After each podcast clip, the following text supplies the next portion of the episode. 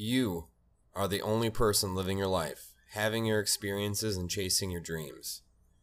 You are the missing ingredient in the recipe to all that you've ever wanted.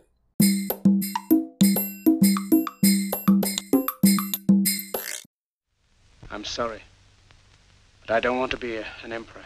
That's not my business. I don't want to rule or conquer anyone. I should like to help everyone if possible. Jew, Gentile, black man, white. We all want to help one another. Human beings are like that. We want to live by each other's happiness, not by each other's misery. We don't want to hate and despise one another. In this world, there's room for everyone, and the good earth is rich and can provide for everyone. The way of life can be free and beautiful, but we have lost the way. Greed has poisoned men's souls, has barricaded the world with hate, has goose-stepped us into misery and bloodshed. We have developed speed, but we have shut ourselves in. Machinery that gives abundance has left us in want. Our knowledge has made us cynical, our cleverness hard and unkind. We think too much and feel too little. More than machinery, we need humanity. More than cleverness, we need kindness and gentleness. Without these qualities, life will be violent and all will be lost. The aeroplane and the radio have brought us closer together. The very nature of these inventions cries out for the goodness in men, cries out for universal brotherhood, for the unity of us all. Even now, my voice is reaching millions throughout the world, millions of despairing men, women, and little children, victims of a system that makes men torture and imprison innocent people. To those who can hear me, I say, do not despair. The misery that is now upon us is but the passing of greed, the bitterness of men who fear the way of human progress. The hate of men will pass and dictators die, and the power they took from the people will return to the people. And so long as men die, liberty will never perish.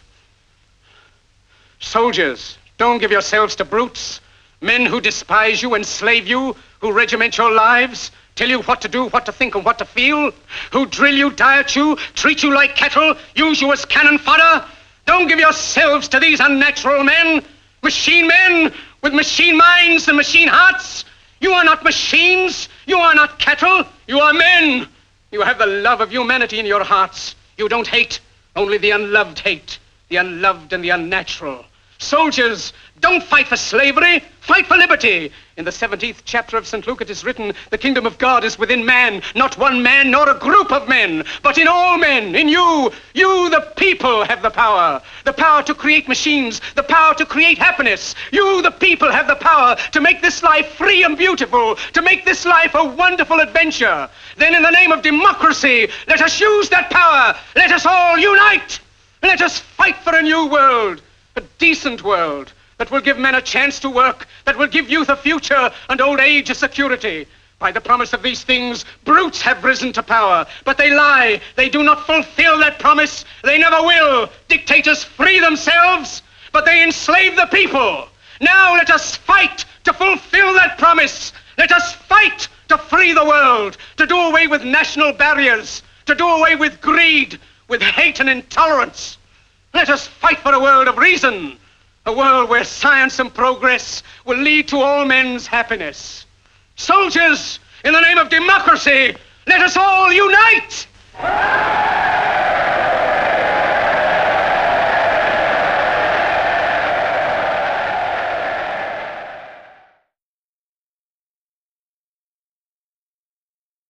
Welcome, little birdies.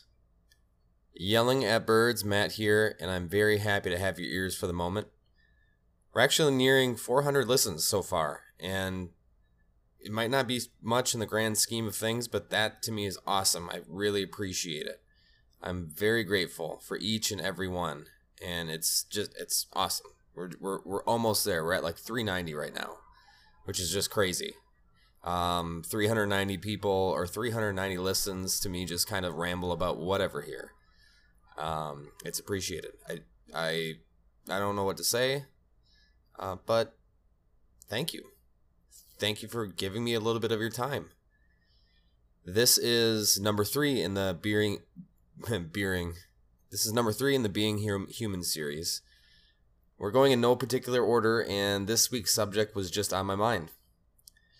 Today's topic is, in my opinion, the result of a complete failure of humanity. It's war. Now, on the surface, war seems to be the most unnatural expression of humanity. But according to a few things I've been reading here in one main article, that the war has been at peace for just about 8% of recorded history. Now, when they're when they think about that, they're thinking of um, armed battles or battles of where at least a thousand people have died. But eight percent, we've been at peace for two hundred and sixty-eight out of the past three thousand four hundred years. So why does it seem more devastating now? Why does it seem so much? Why does it seem to be so much more pointless now? I feel I feel a large part of, of that has to do with the ease of information. Maybe it made more sense in a time when certain cultures were completely unaware of one another, when they spoke different languages with no easy way to communicate. It seems that misunderstandings and the necessity of survival seemed a natural lead into battles and wars. War can be seen as an undesired or understandable byproduct when it came to territory disputes as the city states defended their borders, empires spilling into empires, and the formation of countries. But now? There's danger out there. Don't get me wrong. There's lack. And I'm not saying it's completely unjustified. There are still factions of factions of people out there jockeying for territory and power. That's true. But even more so, there are valuable resources out there in the world. There are valuable resources, and there are powerful people that want to capitalize on those resources. And war is a pretty good foot in the door and a reason to take control of a high dollar value region. But on top of that, there there's still those things out there, but to me, it seems more devastating and more pointless because we do have that ease of communication because we are more aware of what's going on in the world. And that was kind of the whole point of the internet to be connected. And the more connected we are, the more in tune we are with other people suffering. And when there's a, a region at war, when there's civilians fleeing, being killed, it just seems so much more pointless when we can at the drop of a hat talk to somebody on the other side of the con- country, other side of the other side of the fucking world. So in that respect, war seems like just the ultimate failure in that. The ultimate failure in humanity. But I mean, what the hell do I know? I've never put on a uniform. I've never trained, regimented, or answered the call. So all I can do is sit here and talk about what I've read from stories, what I've seen from news footage, old and new. The ghost stares, the terror filled citizens, burning bodies in villages. But for me, that's enough. I do admire the bravery it takes to answer the call, to volunteer your life for the idea of what our nation stands for, to put yourself on that wall between them and us. But I don't need to run into a burning building to find out that that's not where a human being should be.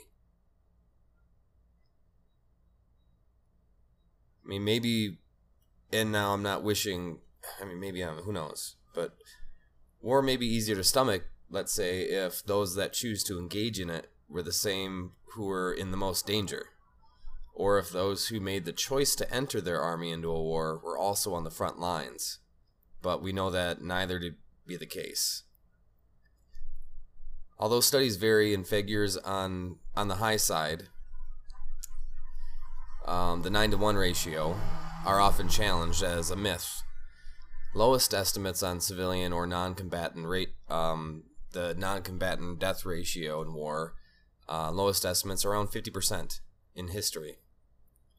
That means, according to the lowest estimates, half of all deaths in armed conflicts are people like you and me people whose only crime is to exist where they existed in the time that they existed there. People who did not or could not flee in time to avoid being killed. There are a healthy number of studies out there of figures that hover between 75 and 90%. 75 and 90% of deaths in armed conflicts being civilians men, women, and children.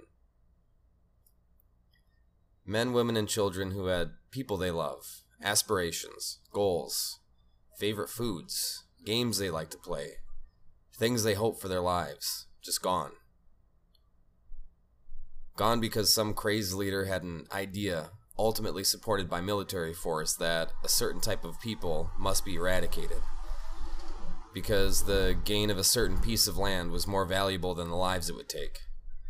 Because what was a few dead bodies compared to mountains of money, fame, or glory?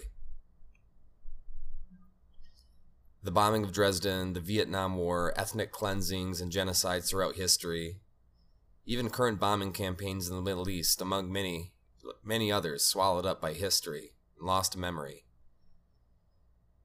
However, history views any of these events and these massive, massive losses of life, what they all had in common is they were justified at the time.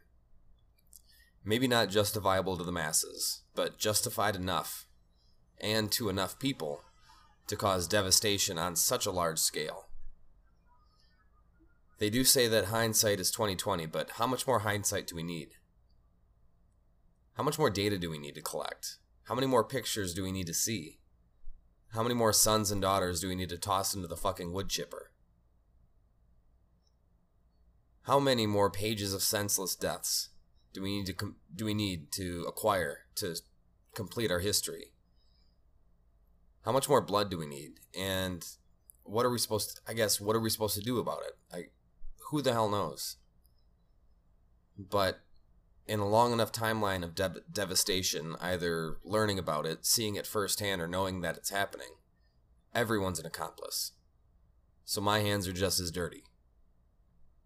And I know that sitting here, quote unquote, feeling bad and talking into this microphone can't bring any back, anyone back. It can't undo any damage done. It can't heal anything that's broken, and can't do a goddamn thing to change the tide, the tide of time, or satisfy the enormous hungry monster of the war machine and its need for money and power made out of the blood that it causes.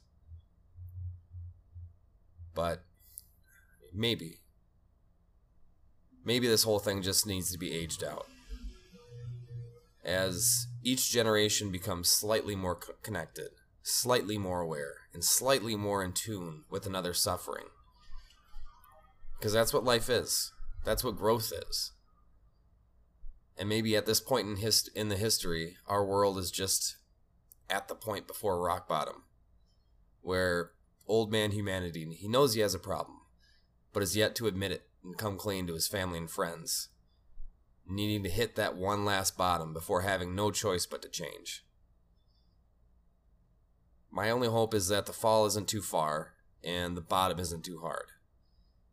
But hopefully, for old man humanity, he can find the love and support he needs to make changes now, before it's too late. That's all I hope.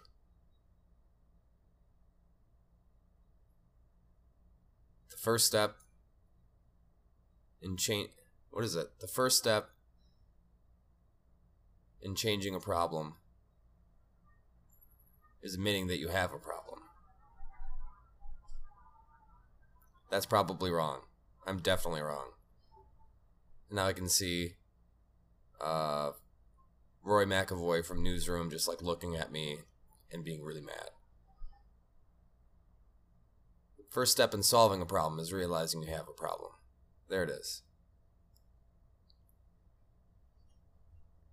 And in a time of world connected connectedness,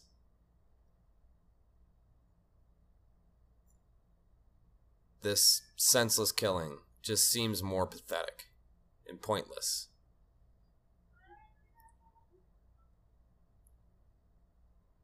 And I hope we realize that until it's too late. Before it's too late.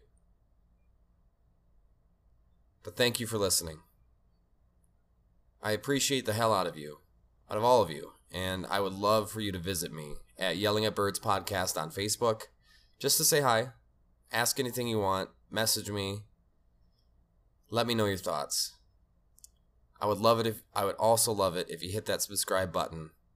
I'm on Apple Podcasts and a, handful of others. I'm creating this on Anchor.